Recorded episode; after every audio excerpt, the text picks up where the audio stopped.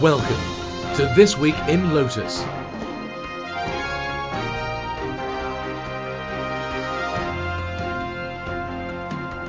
The weekly roundtable discussion of all things social, collaboration, technology and community. Here's your host, Stuart McIntyre. Except Stuart is not here this week. Episode 46. Dude, is Domino still red? Dude.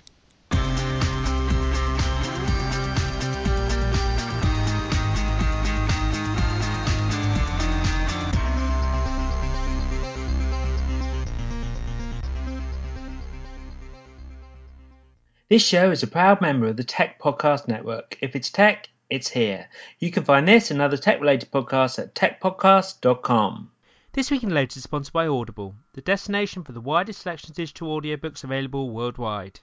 Want to be well-read like Duffbert, but just can't spare the time to read books on paper? Take an audiobook on your commute or whilst walking instead. We've got a special offer for you. Download and listen to a best-selling book every month for just $7.49 a month for the first 3 months, and you can cancel at any time. Pick from over 85,000 audiobooks from business to classics to sci-fi or comedy. Go to thisweekinlotus.com/audible for all the details. Hi, Warren Elsmore here, and I'd like to tell you about the UK Lotus user group. This year, the largest Lotus event in the UK will be held in Manchester on the 23rd and 24th of May. As always, we'll have a great lineup of speakers from the IBM community, giving you some of the best administration, development and management information out there. We're also really pleased to be supported by some of the best Lotus partner solutions as well. Attendance at the UKLug event is free thanks to the generous support of these companies. So if you'd like to attend UKLug, put forward a speaker session or sponsor the event, please take a look at www.uklug.info and we'll look forward to seeing you in May.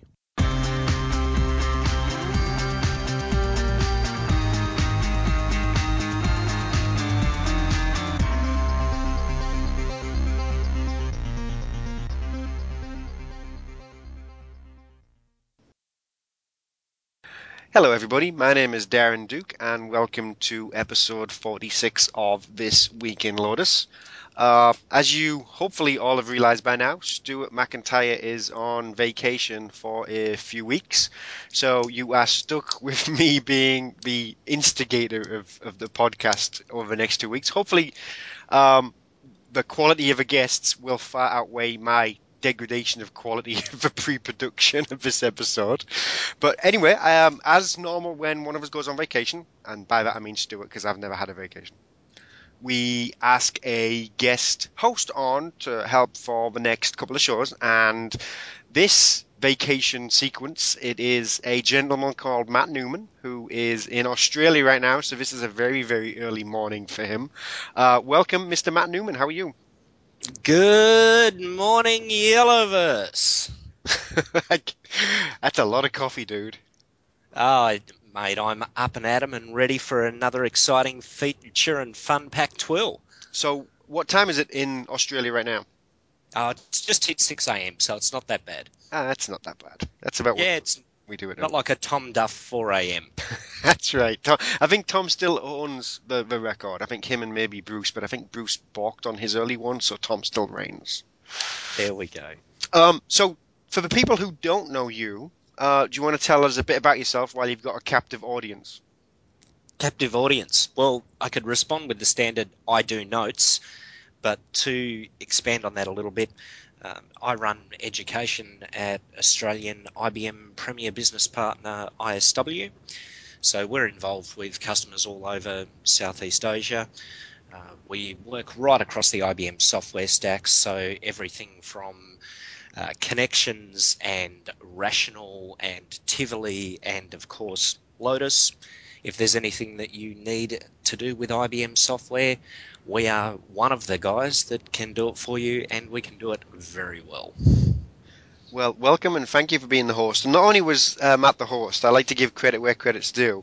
Matt actually pretty much set up the guest list and the agenda for all of this, which is usually what Stuart does, so I'm at a complete loss when Stuart goes away. So thank you for that, Matt. And we're going to kind of have a nomenclature. Matt Newman is famous for the yellow suit at Lotusphere, and we have two Matts on the call today, so we're going to call Matt Newman Matt Yellow And one of our guests today is the other Matt, Matt White. Hey, Matt White, how are you? Hey there, Darren, how are you doing? I'm fantastic. How are you? I'm very good, thanks. But I actually have to say I'm fantastic. It's actually part of my contract. I can't ever. So for those who whoops, that was squeaky. For those who don't know you, which there must be like zero people in the Yellowverse by now, do you want to tell us a bit about yourself? Sure. I'm sort of lead a schizophrenic life where I've got three hats that I wear at different times of the year, and I'm lead developer at Elguji Software.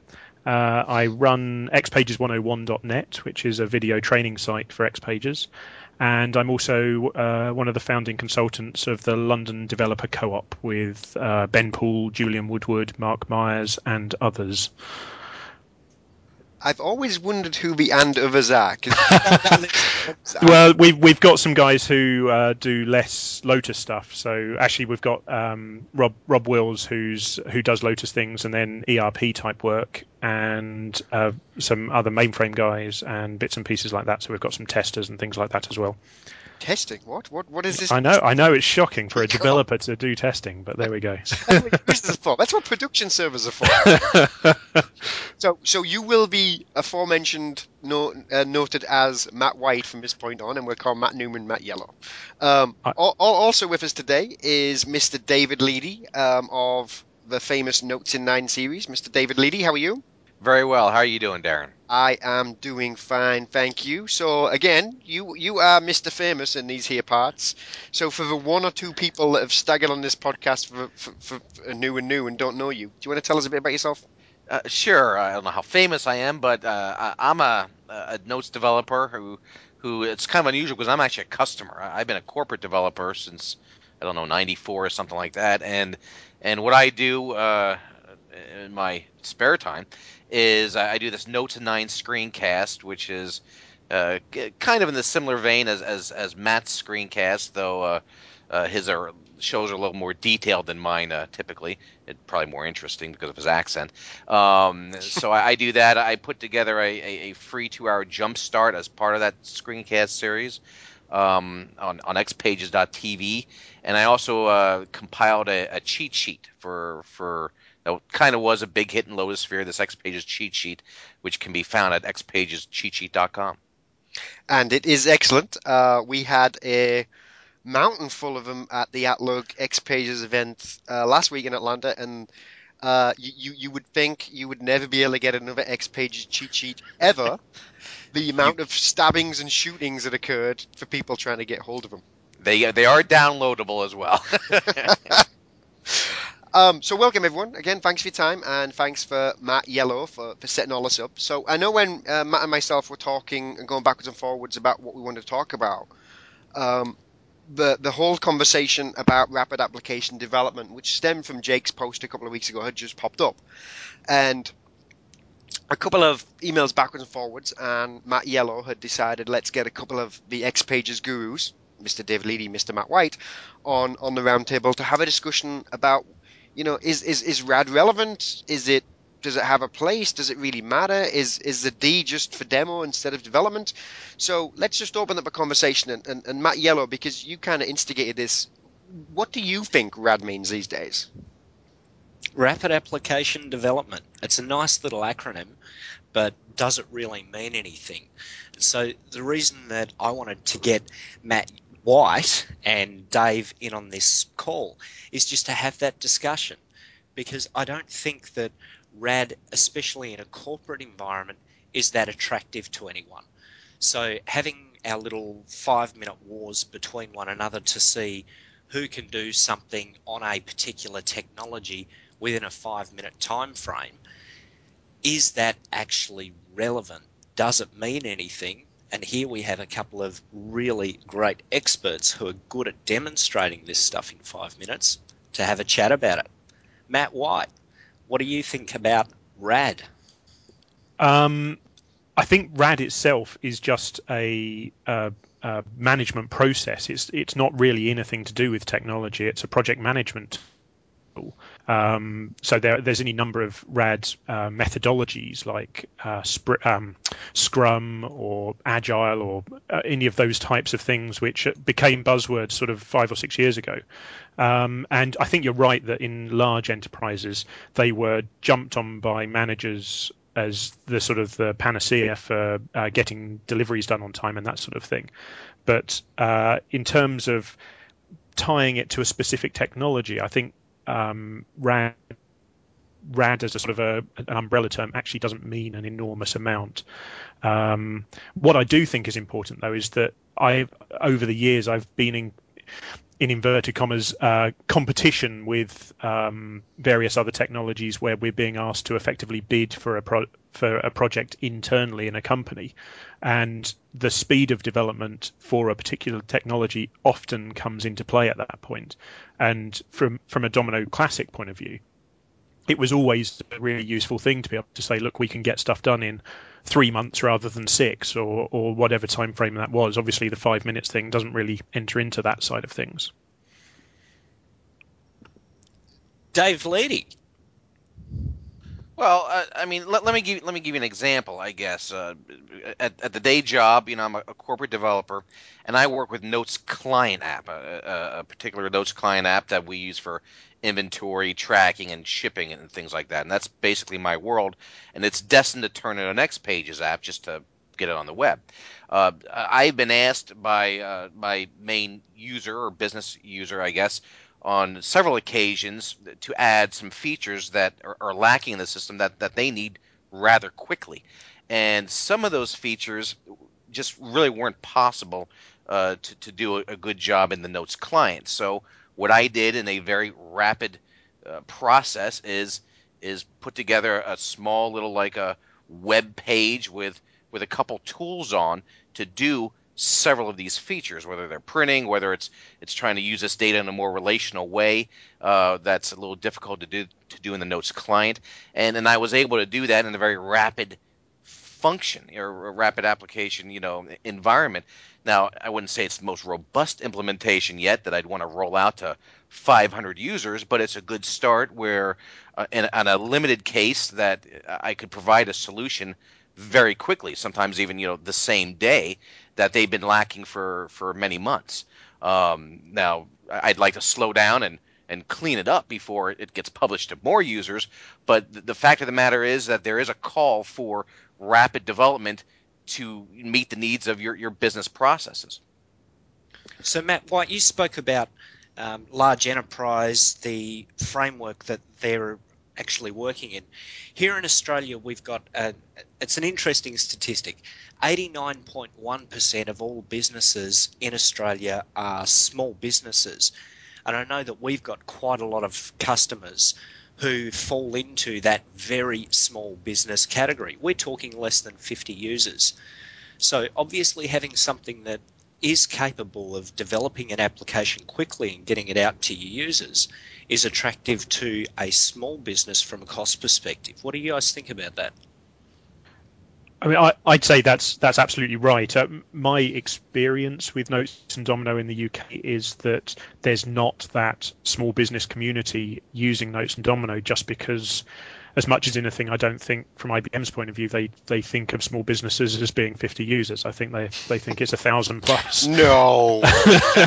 No.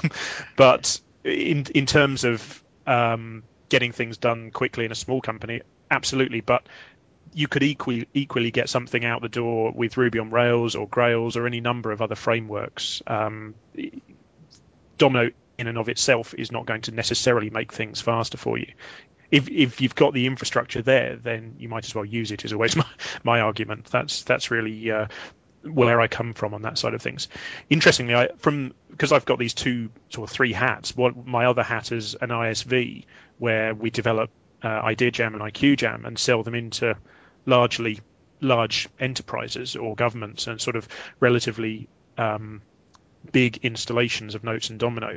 When we started out there, we were doing this whole rad sort of Web 2.0 release cycle where we were putting out releases very, very frequently and almost once a month at one point. And we actually had to consciously dial that right back. So we maybe only do three or at a push 4 releases in a year now, because companies can't keep up with that release cycle of keeping things up to date that quickly. And isn't that also a symptom of maybe what got Notes into a predicament inside of organizations already? I remember back in the QMRs, the quarterly maintenance releases, right? No one ever did them. And, you know, before you know it, you're through 6.5, you're through 7, 7.1, 7.2, 7.3, 7.4, right? And nothing changed. And that was probably a 5 or 6 year release cycle. So you go from quality maintenance fixes to literally nothing except maybe once a year. And isn't that a difference? And isn't that rad? Isn't it contextual the same way as these updates are contextual? But it depends on the size of a business you're in or the size of the problem you're looking at. It does, and actually that whole historical model of the QMRs and people not really bothering with them has really changed now, because IBM have gone to a rad development methodology with Agile, and they're actually putting features out in dot releases now. So keeping up with the 8.5.2. Fix pack 2 or whatever is actually an important thing these days, because they're rad development methodology. So this is my question for you, Matt Yellow, is we're in the same position in America. I think the number was 70% of businesses have 50 employees or less. So this is a vast market that's being ignored by the likes of IBM. We all know an IBM mid-market customer is probably 25,000 seats. To me, a mid-market customer is 500 seats, right? That's a big customer. So yeah, we're kind of in different ends of a pond, and isn't the problem that historically Domino applications have been very fast? You know, what I could get something useful up in 4 hours, I could get something nice looking in a week, and I could get something really, really polished and good in a month or two. So do our enterprises, and by enterprises I mean the IBM, what they would consider enterprises, Coca-Cola, Home Depot, take your pick. The enterprises really see the value in that when they're talking about these multi-million and billion-dollar IT budgets that they've got to spend? I don't think that that's where the technology is actually a huge consideration. When you're talking about multi-million-dollar project, does it really matter what the underlying technology is? Whereas when we go into a small business, and let's say that small business is between 1 and 500 seats, when you start talking about Domino as an integrated environment, and we never walk into a new site and start talking about this will be your email program. As soon as you start talking to an organization about here is Domino and it's all about the apps, and it's a great platform, and everything is integrated together, and it all just works. Oh, and by the way, it's now on the internet. That's one of the great things about this particular platform. And when you're going into a small organization and you're talking about being able to do these development cycles within a month, and as you said, putting out a polished app that can virtually run the organization, that can integrate with their ERP systems, that can talk to whatever directory they've currently got implemented, and start sharing the information across the organization within a very short time frame, then you're starting to get small businesses excited about the potential of the technology. And that's personally where I think IBM has actually missing the boat on where Domino could actually be positioned in the marketplace. So David, Karnowski, if that's how you pronounce it, I always get it wrong. Zarnowski. And plus, this is Twill, so we've always got to pronounce at least some name wrong, right? That's our thing. So you know, John Rowling, is he your boss? He's my boss. Okay, yeah. Your boss was very vocal a few months ago about saying, look, I've built this stellar crew, and he has, right? The trilogy of the developers out there, they're all top notch, very famous, all in their own rights. And what I liked about his approach is he said, look, we take the best fit for whatever we're doing. Like, we may not necessarily build a CRM out of Notes, but if we can integrate some of the CRM functionality in and out of Notes back to, I think you guys may be on Salesforce.com, but I'm not sure about that. I think so. I really haven't seen it. And what I liked about that was his pragmatic approach and saying, look, forget the rad. What problem does this solve, and how quickly can I solve the problem with it? And is this the best tool for the job? And it might not be, but is there a better one that can do it faster, better, quicker, or cheaper? And that's what I liked about what John had said. And so how do you see, because obviously you work in that environment, is that kind of the reality?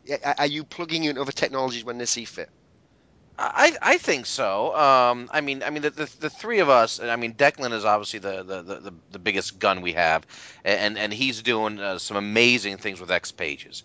We have another great guy, Mike McGurl, who's done all the classic Domino stuff and converting over to XPages.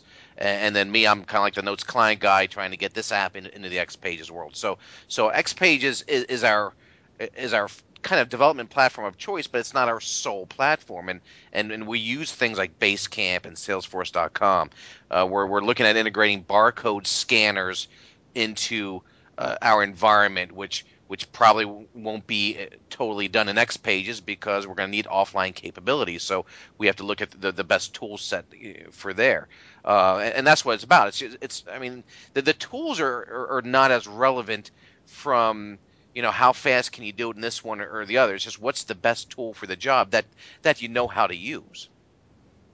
I mean, any tool you can program fast with, and you may get a good result or you may get a bad result, whether it's Domino or whether it's a Grails or Ruby or so. But do you know how to use it? Do you have the skill to maintain it?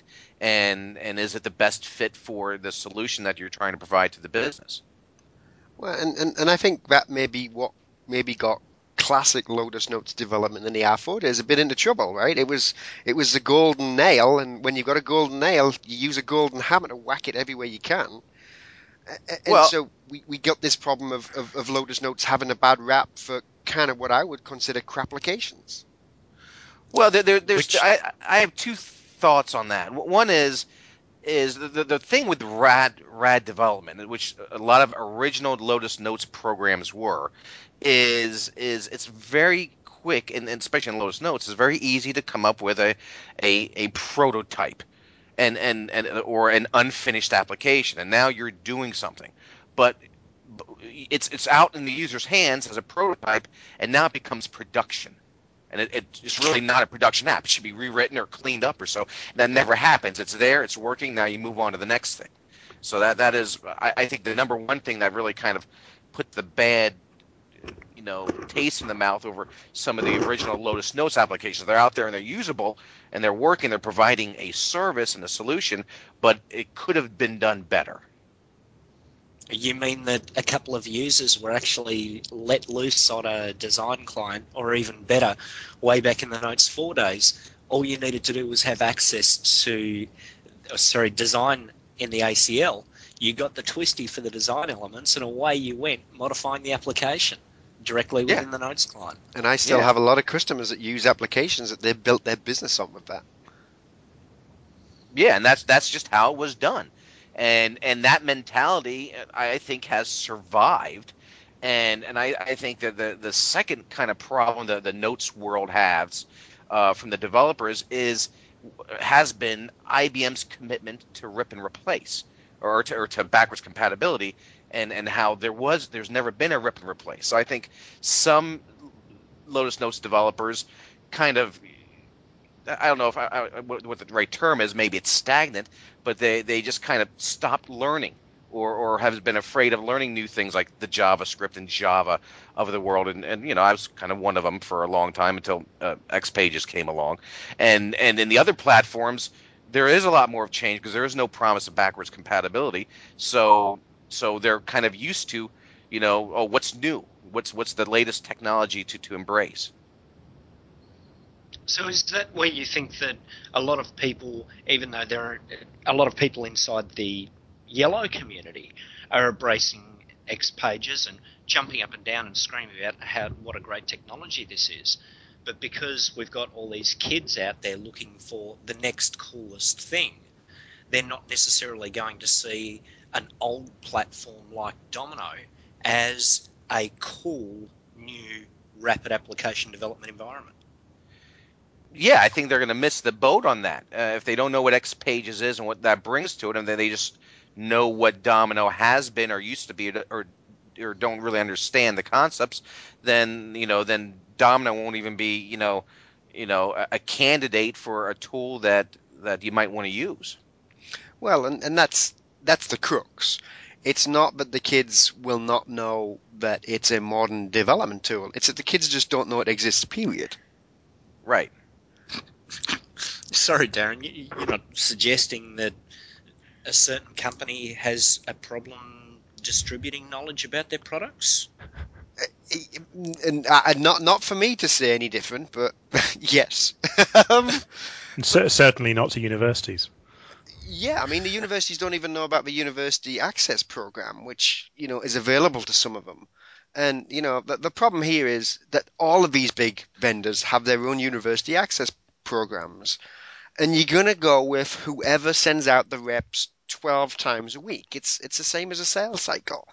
And there's got to be some skin in the game from all levels. And universities may be a bit of a hard sell because they always like to be on the cutting edge and like to be doing, weird stuff anyway.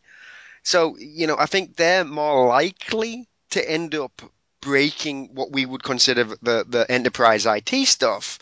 If you go to university, you'd be interested to see how many kids are in Firefox 4, for example. My guess is probably a lot of them right now. And how much stuff would that intrinsically break in a quote-unquote real enterprise situation, be it IBM or be it Microsoft or be it something else? But my point is I don't think coolness is maybe a selling point for these kids. It's more like knowing that it actually exists. Well, strangely, the converse is true in some enterprises I've worked at where we've actually developed a Domino application and explicitly hidden the words Lotus Domino in the project and called it an IBM running on Java application just to get it approved, basically, because there's this stigma associated with Domino. Yeah, and this goes back to the name changes. I'd say 50% of the organizations I walk in have a negative perception, 50% of it have zero perception. While there are some proponents of it in places I occasionally walk in, they're few and far between. And the question has got to be, why? Why does it have such a bad rep? And why should we be shocked that I can do, or someone else, Dave, you did one, I know Jake did one, a couple of other people did the 5-minute rad challenge. Why should we be worried that something else can do just as good a job as what, quote unquote, classics notes developers could have done back in 2005? Are we all so afraid of coming out and having a conversation that Domino really is an application platform and kind of had email bolted on, but that's not how it's been sold? No, I wish they would come out and say that, because I'm an application developer. I don't really do email or infrastructure, but I guess they know where their income is coming from, so I'm assuming that's a marketing decision. Let me tell you this: I make a lot more money off selling CALs for email than I ever would selling utility servers (PVUs). Well, that's because they cost a fortune. Well, not at the end, not at the Express level, right? At the Express level, it's still reasonably cheap. Yeah, but it's not really. At least now, I don't think. I think it's a bit of a non-scalable market for IBM to maybe make money on the app dev side of Domino. And I'm not sure how I would fix it if I were in their position. And if my cash cow, which is the email side, is slowly going away, which, you kind of got to... It's either stagnant or it's dropping. It's not growing, in my opinion. And if that's the case, then where is IBM going to be able to fund the development of the XPages container et al. If the cash cow is slowly going down the drain? My hope is that there is a market there in the EC2 stroke application license model where developers can effectively run up an instance of Domino to host their application in the same way they would with a Ruby on Rails server or any of those other competing smallish hosting solutions. But doesn't that also mean I need a 24/7 pretty robust broadband connection, which rules out maybe 80% of the known world? Well, that's what EC2 is great. It's there. I mean, they're offering 99.99999% or something like that uptime, and you just pay for the bandwidth. Well, no, they are. But what happens if I'm in Angola? Oh, well, that's true. Yes, yeah, you're right. But in terms of existing markets that you can sell web-based applications too. You're talking about Europe, States, Asia Pacific, which do have at least reasonable network connections. Yeah. And so, guys, we've had a quick chat about XPages, and we've had a quick chat about Classic. Do you guys see development in one or the other of those environments as being, we are doing XPages because we want to take something to the internet, sorry, web? And are we doing Notes Classic because we still want to support a Notes client so that when you're in Upper Angolia and you want to access your data on a flaky modem dial-up connection, then the Notes client is still the way to do it? But you can run XPages in the Notes client. I'm not sure if it's the most fully fleshed implementation of it yet, but it's there. I mean, you can run... You know, the XPages form from IBM is running off an XPages template, and you can replicate that to the Notes client and run it as a basically an XPage inside the Notes client and take advantage of offline replication just as well. I think it goes a bit deeper, Matt Yellow. I've got customers who will come out and tell me point blank, look, we've invested hundreds of thousands, if not millions of dollars. We've invested in rolling out the Notes client worldwide. And these organizations are 100,000 seat organizations, literally worldwide. And they're not going to change on a dime or in a point release or even in several releases to a different paradigm because they've got so many endpoints to touch. On the flip side, I also think there's a place for saying, okay, we have new functionality because of XPages that we've never had in the client before. You know, kind of pseudo-joining of data, displaying disparate data on the same page. God knows how many times have we all wanted to be able to do that. So there are use cases where I think XPages will start to creep into the Notes client use. But I think for the time being, you know, you're still going to see a lot of organizations running off a Notes client with the little workspace squares, and that's just the way it's going to be. And, you know, we've still got customers running, you know, R6, R7. So they're in no fit state to run XPages in the client because they can't. And then, you know, you've got to always bring up that, you know, if you want to run XPages in the client, that's a Notes standard client. And even today, that's still a bit of a wait time between double-clicking and actually getting into the client. Okay, so here's the next question then. I'm a really old Notes guy. I mean, I can remember a product called InterNotes. Can anyone remember Me that? Too. Oh, yeah, I remember that. That's what I started on, yep. All right, so we've got our little InterNotes plugin running on our Lotus Notes server, and we sort of had a look at this technology, and at this point we're talking about mainly text-based web pages. Most of them were bulletin boards and university professors posting theses all over the place. So there wasn't a lot of interesting content. Is that thesis with a TH or with an F? Sorry. That'd be my accent. So we started taking information from inside Domino and making it available to other clients. XPages is obviously the latest iteration of that technology, going from InterNotes, going into Domino, going into the Lotus Domino server, and now having stuff on XPages. But my question to Dave and Matt White, how much development are you actually doing for the web as opposed to doing development internally for Notes applications exposed to internal employees? I suspect I'm a little odd. I've not done a Notes client application since about 1996. So I've been web forever, and whether that be intranet or internet.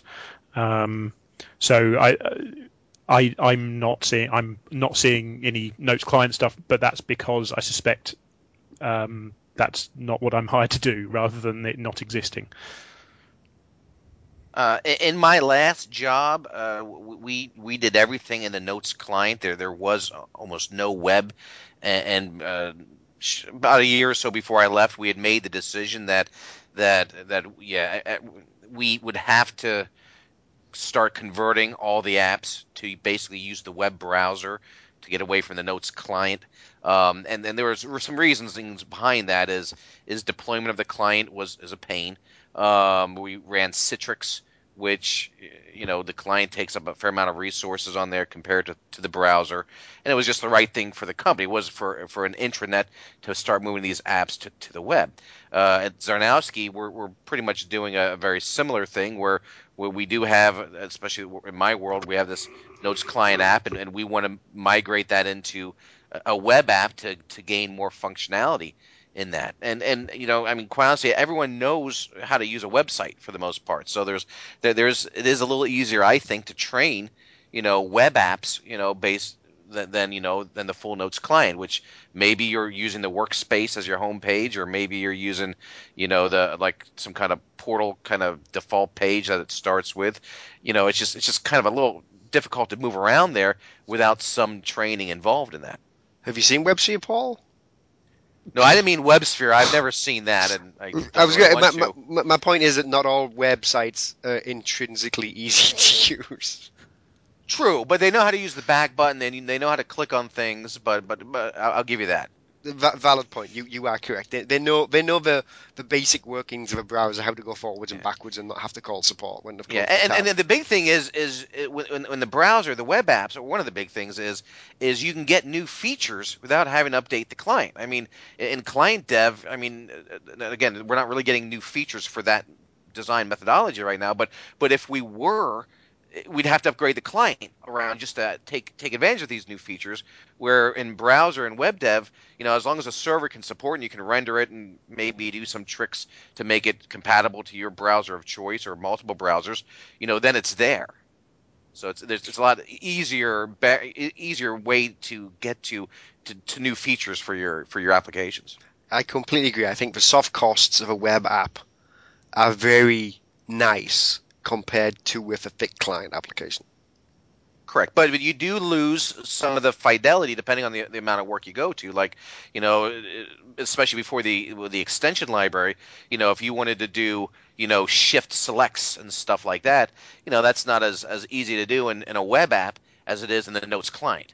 So the Notes client is a richer experience than a web app, but the web app is becoming the more common experience because everyone's used to Gmail and Dig and all these other websites out there. I mean, that's just what their expectations are getting to be. And I think I'm the only person on the planet that hates Gmail. The interface sucks. No, times two. Okay, good. Someone else. That's why we hired Matt Yellow. Sorry. So speaking of Matt White, so you have a lot of hats, and we know you do a fair amount of XPages. There's been a bit of a furore because there's been a new book released, which we're going to talk about in a minute. This might be a good segue into that, it's about IBM Lotus Domino, classic web application development techniques, which pretty much means everything before XPages. Yep. So in your world, do you jump backwards and forwards between what the book terms classic and what I would term, well, that's fair enough, classic, and then XPages? What percentage of your world is spent in each, or which percentage of your work is spent in each world? It varies. I mean, at the moment, I'm actually doing more classic than I am XPages. One of my main clients at the moment is running 704. So I'm doing lots of good old form and agent development. And also with IdeaJam, we ship our template with both classic and XPages versions inside the same template, and you just toggle a radio button to decide which one you want to run. So I obviously do quite a lot of classic development there. So there's still plenty of that going on. And in fact, I did a Lotusphere session a couple of years ago about classic web development, sort of all of the tips and tricks that you have to do to get it to do sort of modern web interfaces.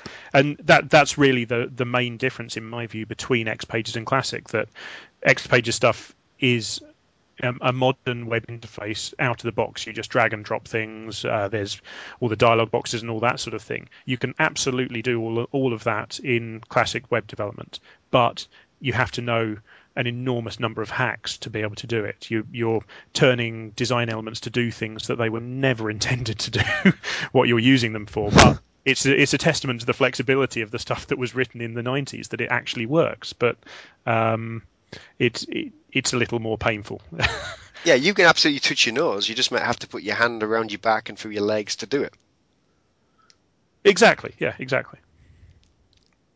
So I'm not sure if I got an answer. I it's 50-50. So I mean, it depends. At the moment, I'd say it's probably 60-40 towards Classic.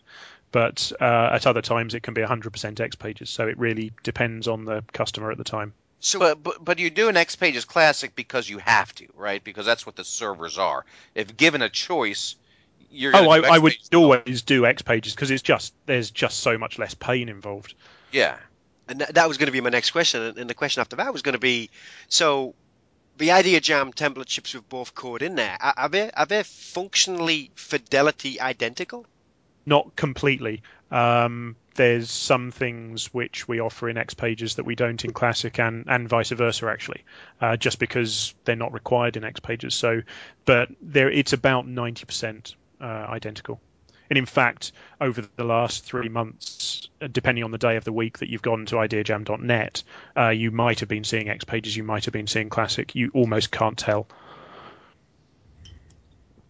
So if you can't tell, is there any great benefit to someone who's got a classic environment, for want of a better phrase, investing the time to learn XPages and go through all their apps and change them?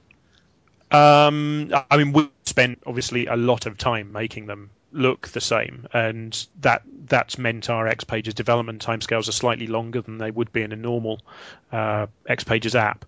The reason that we have the two is that we've got customers still running 6.5, so obviously XPages isn't an option there.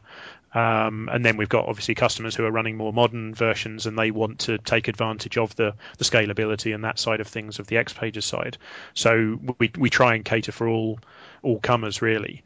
But interestingly, we found that some customers actually use the template on the XPages stuff to actually rip it apart and say, oh, so that's how we're meant to do it, and yet then use that as their internal model for how they do their own XPages stuff after the fact. So they use it as a training tool as well as a tool internally as well.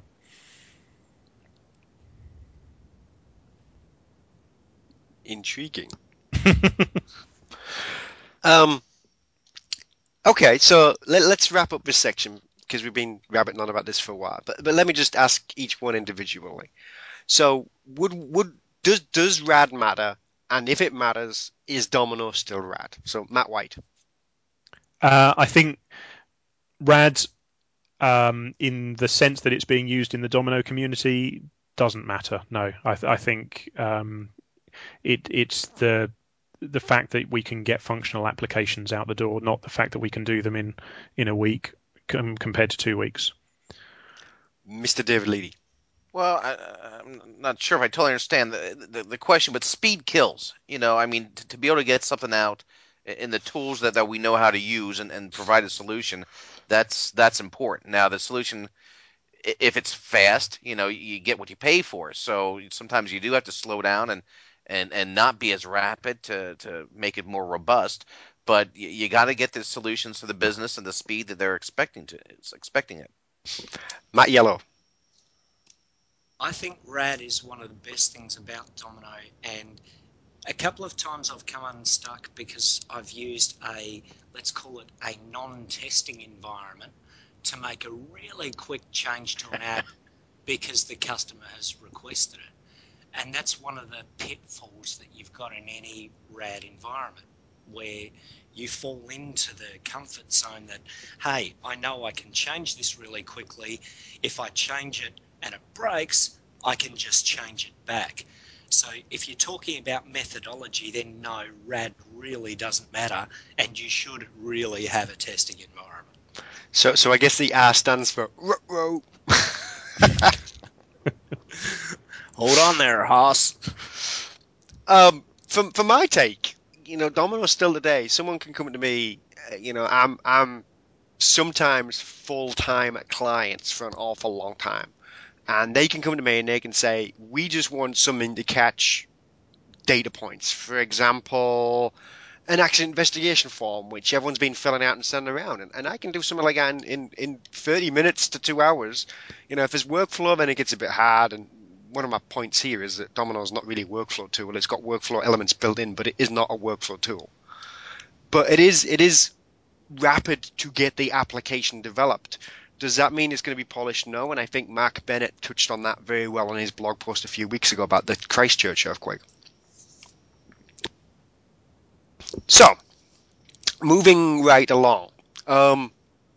So the Lotusphere comes to you, the LCTYs that we either loved or you have loathed for about the last 4 or 5 years, seem to have officially departed this earth in some continents and some countries around the world.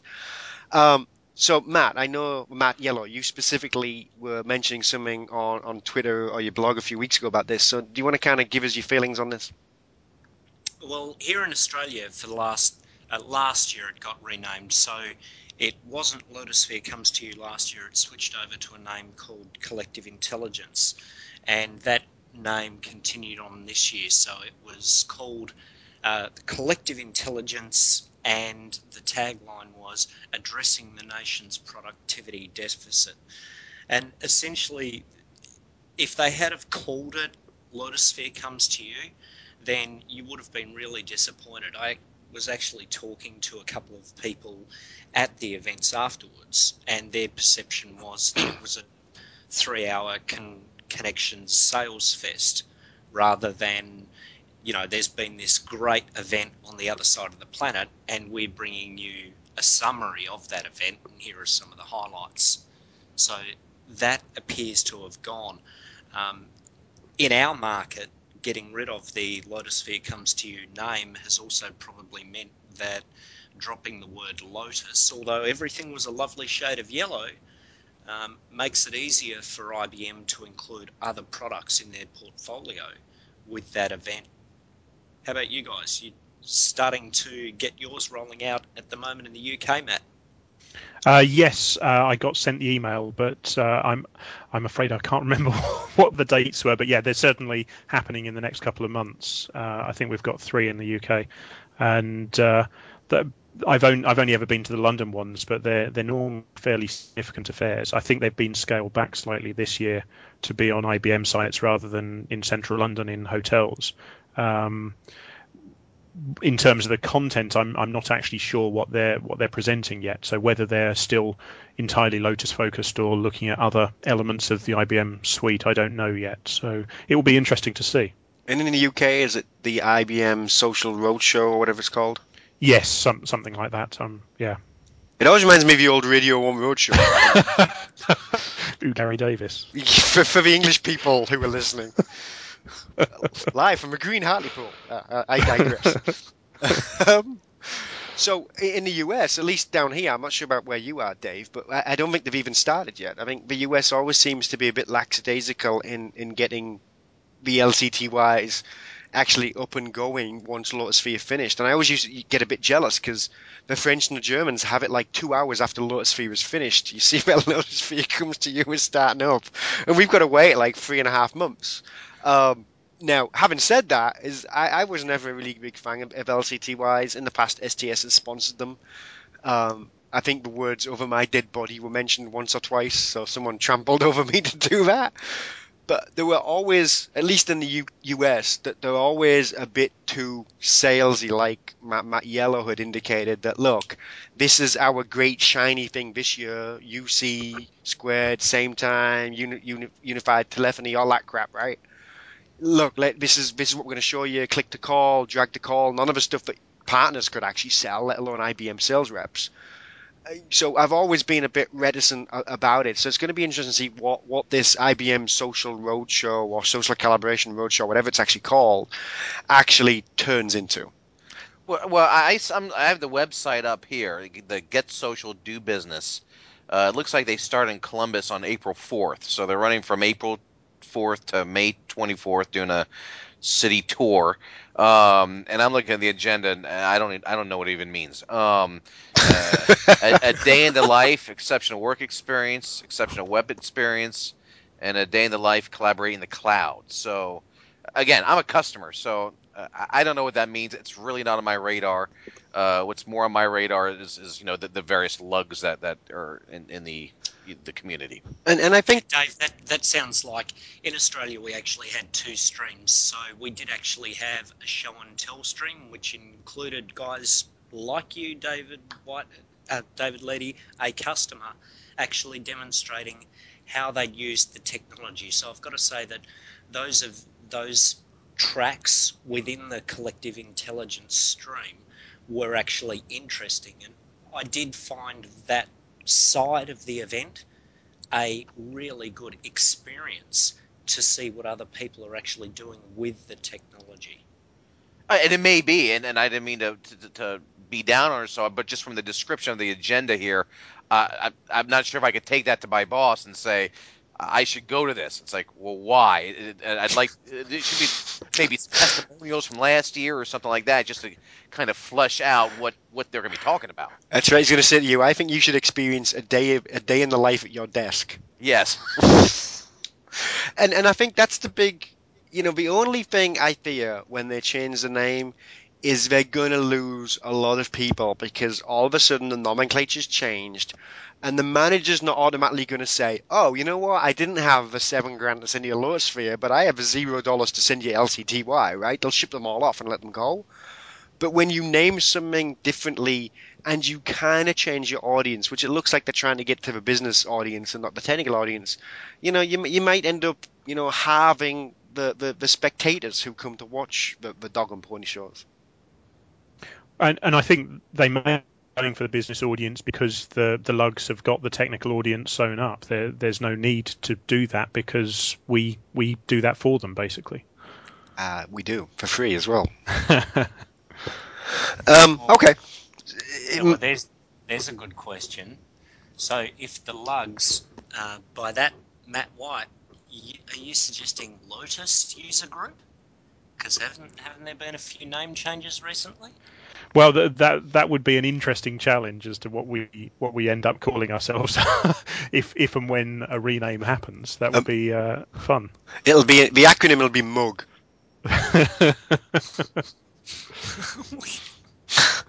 I'll let you read into that what I'm saying. Okay, so continuing on.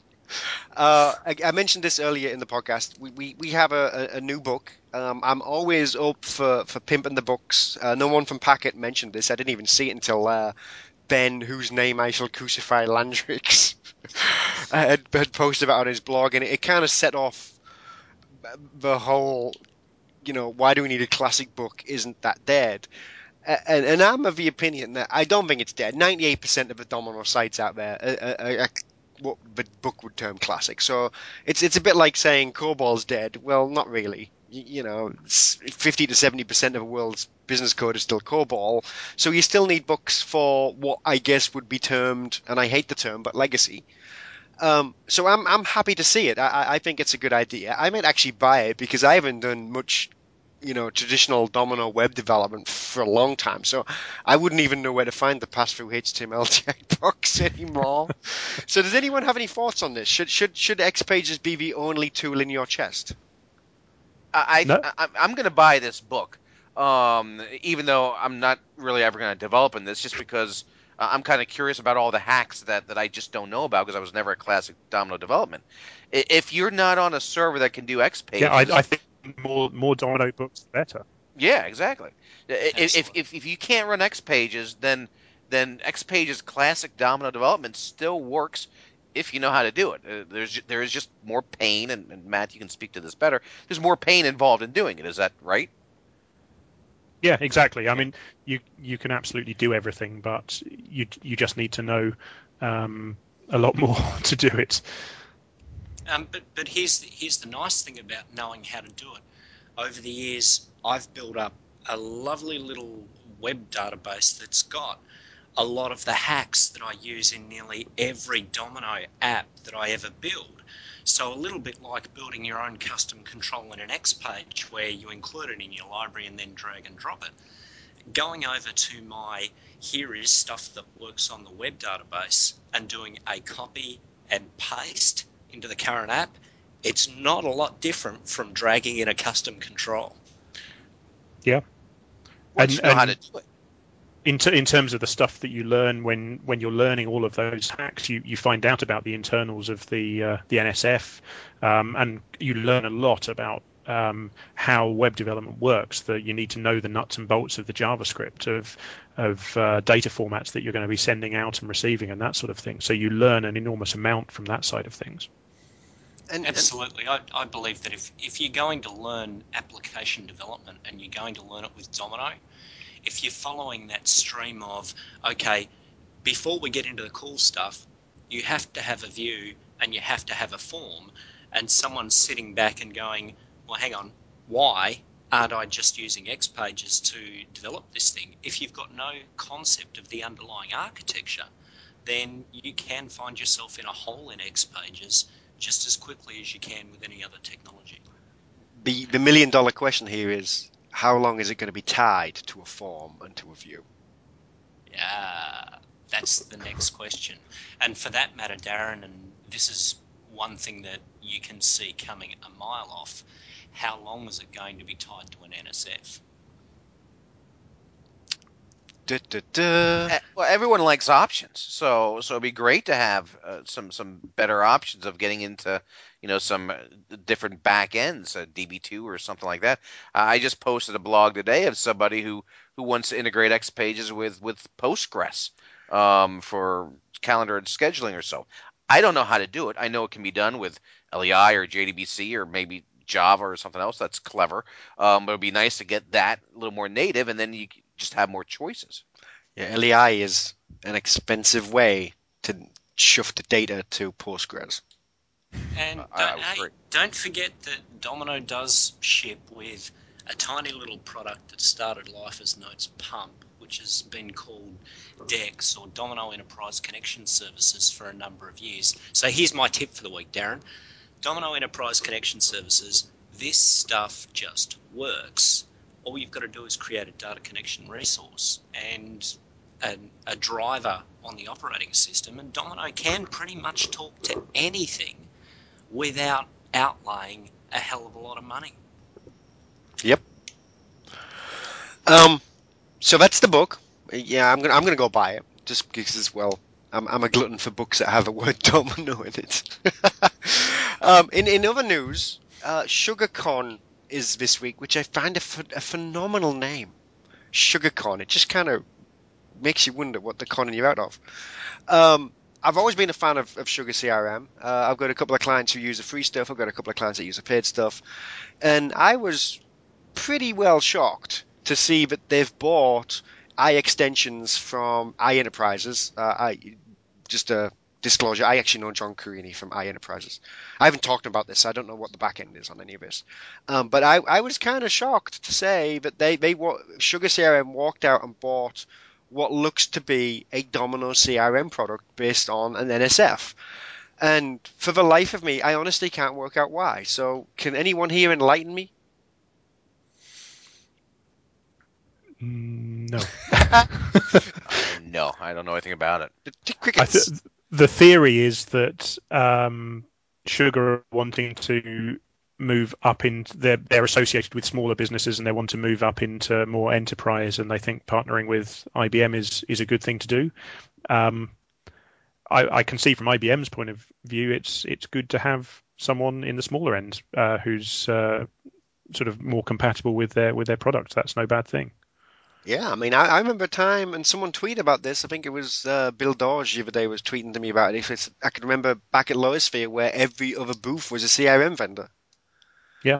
And, you know, there's still some pretty good CRM out there. You know, iExtension, a couple of others that I'm losing my train right now. Sales Place, which I think is owned by Group now. And someone that begins with A, but I can't remember the name. But I was shocked, and you know, you go read the verbiage, and there's a lot of the word social in there. There's a lot of the word activity streams, which, you know, I think is now the phrase du jour, the throw around to show that we're a modern hip development organization. And I think a lot of people have a different opinion of what an activity stream is. When I see activity stream, I think Vulkan. I went and clicked on the link inside of Sugar's press release, and it just goes to a page that says activity streams linking disparate social media streams, which was a bit weird. So, you know, good for Sugar. You know, I'm sure iExtension and iEnterprises made out like well off on this deal. So kudos to them, and it'd be interesting to see what Sugar do with this in the future. Moving on. So. I personally, and I try to keep my personal or professional life out of the podcast, but there was a bit of a Twitter battle going on this week where IBM released a hotfix for iNotes to work in Firefox 4, and it was specifically targeted at a specific version with a specific fixpack, in this case 8.5.2 fixpack 2. And there are a few customers who are on 8.5.1 that aren't specifically happy about this. And my point was, how did IBM not see this coming? Are they not testing beta releases of IE9, of Firefox, of Safari? And just a modicum of testing and a release of a tech note saying this is not going to work. Could this not solve a lot of the PR issues that IBM have inside of the Yellow Submarine? Anybody? Are you saying that they put out a fix for Firefox 4 for iNotes for 8.5.2, but not 8.5.1? Correct. 8.5.2 fix pack 2. At that, it has to be on fix pack 2 to get the hotfix. 8.5.1 is still a supported product, isn't it? You would think. Or 8.5.1. It is. That's nuts. I mean, I mean, they got to make their stuff work. They can't force upgrades like that just because, you know, of the browser. Now, whether or not they knew it ahead of time, you know, I mean, there's a lot of browsers out there, but the fact is, okay, it's production. You know, companies are going to go to that for some of the, you know, the HTML5 goodness, and for whatever reasons, you know, if you don't want iNotes to work with that and a shipping product, that's not a good thing, I don't think.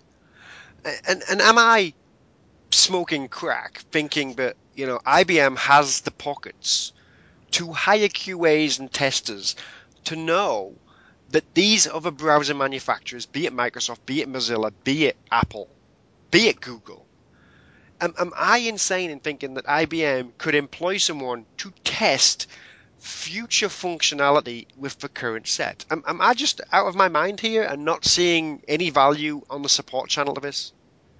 Matt, do you test IdeaJam with multiple browsers? We do. I can sort of see the issue here. It's really expensive to test in a new browser, even for something as simple as IdeaJam. We support IE 7, 8, Firefox 3, Safari. We don't support Opera. We're trying to drop support for IE 6, and just the number of iterations of the test cycle that we have to go through to make sure that everything is working properly. Admittedly, we're a small company, and it's harder for us to do this sort of thing, but it takes an enormous amount of time, really, really serious amount of testing to get these things done properly. So I can sort of see why it didn't happen, but I suspect in this case there's no real excuse not knowing about Firefox coming out. And that's really my point. My point is, I'm not expecting a fix day one. I'm not expecting it to work day one, but surely, with the support organization IBM has, to be able to issue a tech note the day Firefox 4 is released and say, look, it's not going to work, we're planning on supporting it, but get out ahead of the quote-unquote, I think this was my word, the shitstorm that they managed to dig themselves into every time something like this happens. Now, I'm also on the fence here. I'm with David. I think they have to support 8.5.1. I think that customers pay a lot of money, a lot of good money, for support, and they don't pay a lot of money for excuses. And so, Darren, going back a step, where our conversation earlier was about what do IBM consider a customer, and you guys were talking about iterations and release cycles. Are IBM actually expecting their 10, 20,000 user sites to have been able to upgrade to Firefox for this week? Well, that's a valid question, but as the move towards the cloudification of the entire world continues at an unabated pace, are IBM going to be able to control that? But this is webmail. I mean, in this world, the typical user has a little more control over IT because they might be accessing from the home computer, they might be accessing from their computer, their corporate computer. I mean, that's what webmail is for, to access yes. multiple locations. They might be in Kinko's or whatever it's called today, or something like that. They might be on a phone. So I mean, it's not the same thing as saying you've got complete corporate control over who's going to access this application from a browser, because that's just not the reality of the situation. And a lot of customers, I think, moved and might just be completing an installation of 851. So they're not going to just turn around and upgrade all their servers 852, just because Firefox 4 comes out. So now they've got this pain that they have to deal with, which puts Domino in a bad light. I couldn't agree more. You nailed it. So we're quickly coming towards the end of time. I just want to touch on two quick things. I mentioned about the cloudification of the entire world at an unabated pace. This week, Google got hammered in the press for some rather radical slowdowns on Gmail. Some people were reporting, 30, 40, 50 seconds just to open an email or create an email. And is this the price we have to pay for the cloud? Are we now at the point where we have to get whatever we're given and be happy with it? Or do we need to come up with maybe, and this is more joking than anything else, do we need to come up with a nomenclature for the speed of the service? Like maybe there's tiered, Lotus Live Tornado, so you're guaranteed always to get it within 5 seconds. Or maybe Gmail Cyclone, right? But it's, hey, yeah, always 5 seconds response time. Is this just the world we live in? Is the expectation that Google is going to be allowed to do this, and as Google usually gets away with it, would the likes of IBM and BPOS be held with the same account? I mean, Matt White, you're an ISV. If your sites were taking 30, 50 seconds to render, I'm pretty sure that would be a support nightmare, right? Absolutely. We'd have some very unhappy customers. But I've got to say, actually, I wasn't aware of this until I saw the document for this podcast.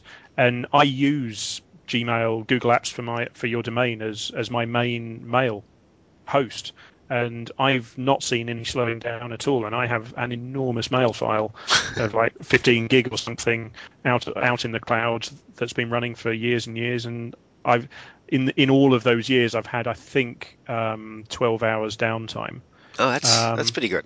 And so, I mean, I see the point that if people are having issues, then there's obviously a problem, but I haven't seen that problem, which I guess is the flip side, that the cloud is not just one big cloud, it's lots of little clouds joined together. it's an amorphous web. Yes. Anybody else see any slowdowns? I don't use Gmail, so I couldn't tell you. I use it if for my one of my personal domains that my father's on. If he would have seen a slowdown, I would have heard it. So maybe it was localized or so. But Gmail and Google's always had double standards. I mean, from the user. Various user communities. If Notes goes down, it's the end of the world. If Gmail goes down, oh, they're working on it. So be patient there, because they know about it. They must be working on it. It's like the cable company or the electric company or so. And it's not been fair, but that's just the way it is. Right. Don't worry about it. There's a little red square in that checkbox. Yeah. That might be the golden rule. At least tell people, right? I will say this for Google is, they may not update the page every 12 hours, but at least the page is there telling you it's broken. Lastly, this is just a quick one because I'm sure we'll cover this when Mr. Connections Stuart McIntyre himself comes back, but Connections 301 was officially released this week. A couple of notable things. One is the Lotus name has dropped. We mentioned this a couple of weeks ago on the podcast. It's now IBM Connections sans Lotus, so no more IBM Lotus Connections. One of the things interesting, especially I believe for Matt White, who's on the call today, is the addition of my worst word ever that I still can't say, ideation blocks. I think this may well be a hat tip to the Alguji guys. do you think so? Yeah, you guys did such a good job. We're going to blatantly rip off your idea and add it to the product. What I will say is, it's a kind of brutal implementation. They need to really look at something else. I said this last week. It took me a good few minutes to figure out how to vote. Yeah, it's a cheap shot, but I logged into the greenhouse and it did actually take me 5 minutes to actually find how to get to an ideation block, let alone vote on it. So it's interesting that they think they need to support that sort of thing. I'm not sure from the Alguji world that we're especially worried at the moment, but we'll certainly keep an eye on them. Well, the good news for you guys is you can run on one server. It'll take 17 servers to implement this. Yeah, that was a cheap shot. Yeah, I know. Connections can put on two boxes now, I know. So, Matt Newman, what do you think about this?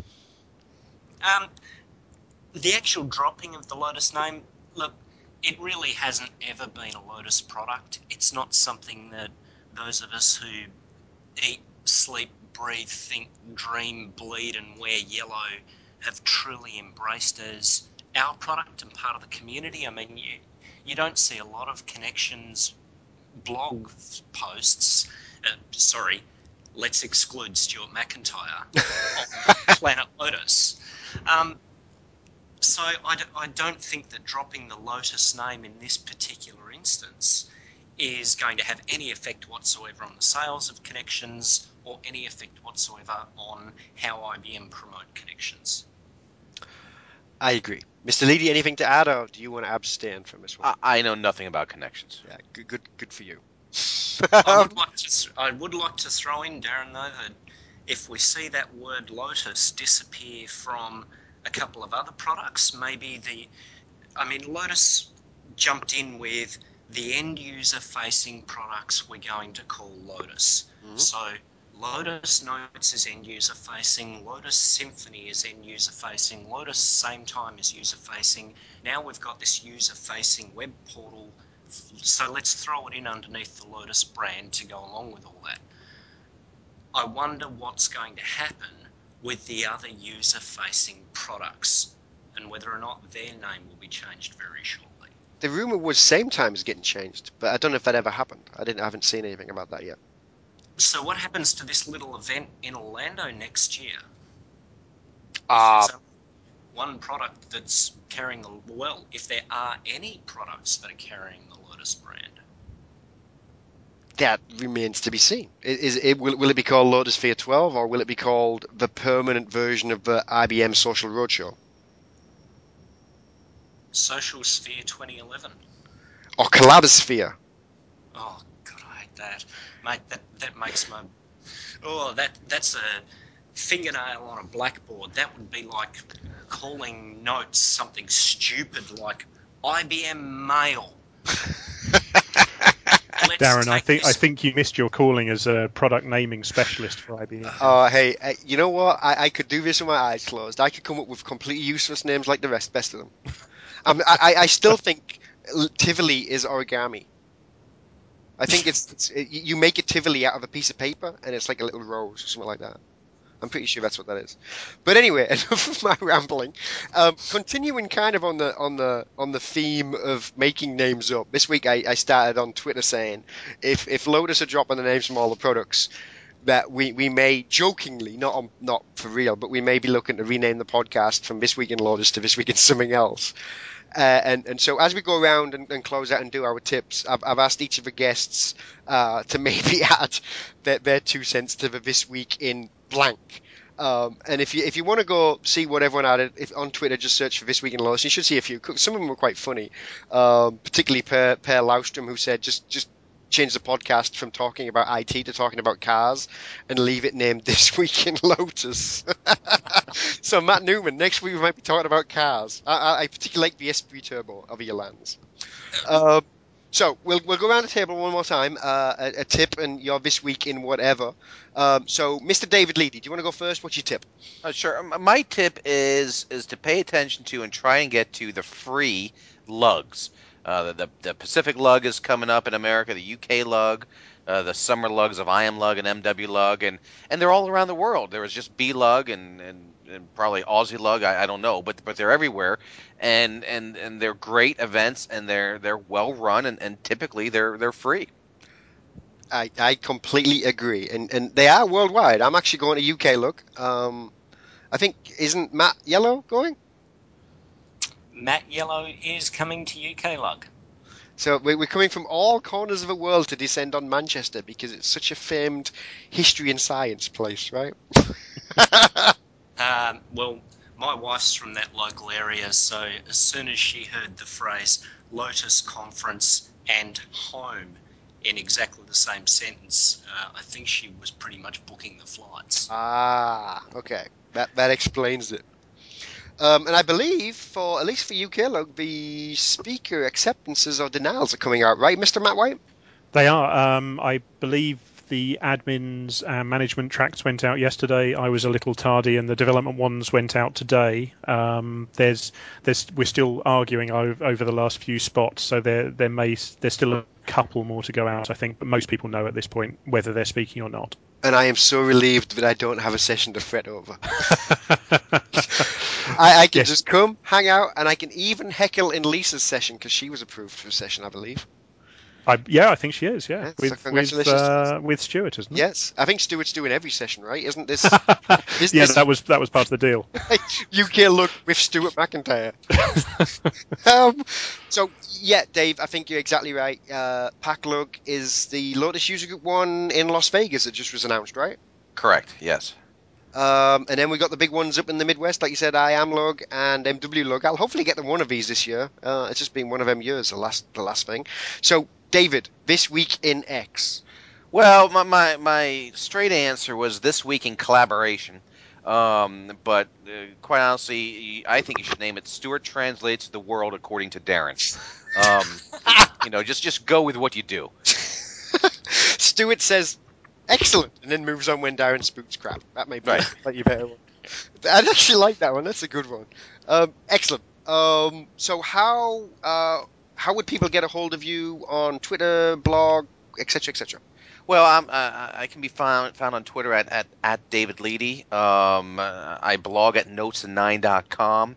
I've got my information in all my screencasts.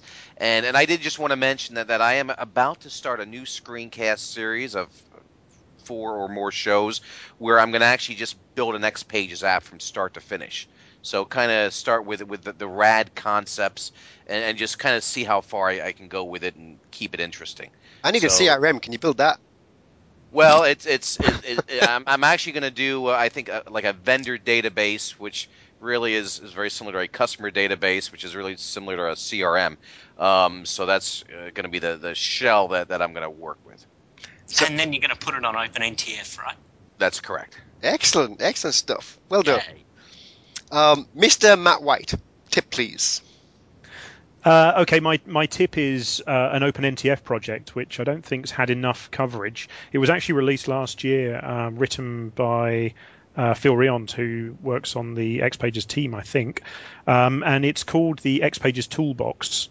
And what it does is basically let you performance profile your XPages applications right down to the code block level, so you can actually see in real time how fast or slow your code is executing on the server, so that you can track down those niggly little performance issues and see what's happening on processor and memory usage. It's a really, really useful tool in your development and test environments that I don't think's had enough coverage. So that would be my tip. I agree. I remember I was on a design partner call where they went into this, but I don't ever recall seeing anything after that. So XCast people, that might be a good one.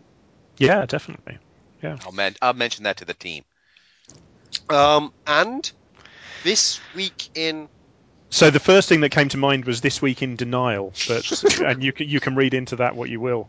And then I mentioned it on our LDC Skype chat, and Ben Poole suggested that you call it This Week in, and then the Prince squiggly symbol thing from when he changed his name to just be symbol. Tara, right? Yeah, or whatever. Yes. we'll just call it Tora Bora. We'll go for the Afghani camera. Actually, This Week in Denial. Yeah, I'm not quite sure what to read into that one. I'll have to go and pick that one for a while. So how would people find you in the wibbly-wobbly webosphere? You've got my blog, which I rarely post out these days, is mattwhite.me. xpages101.net for video training about XPages. And I'm at Matt White on Twitter.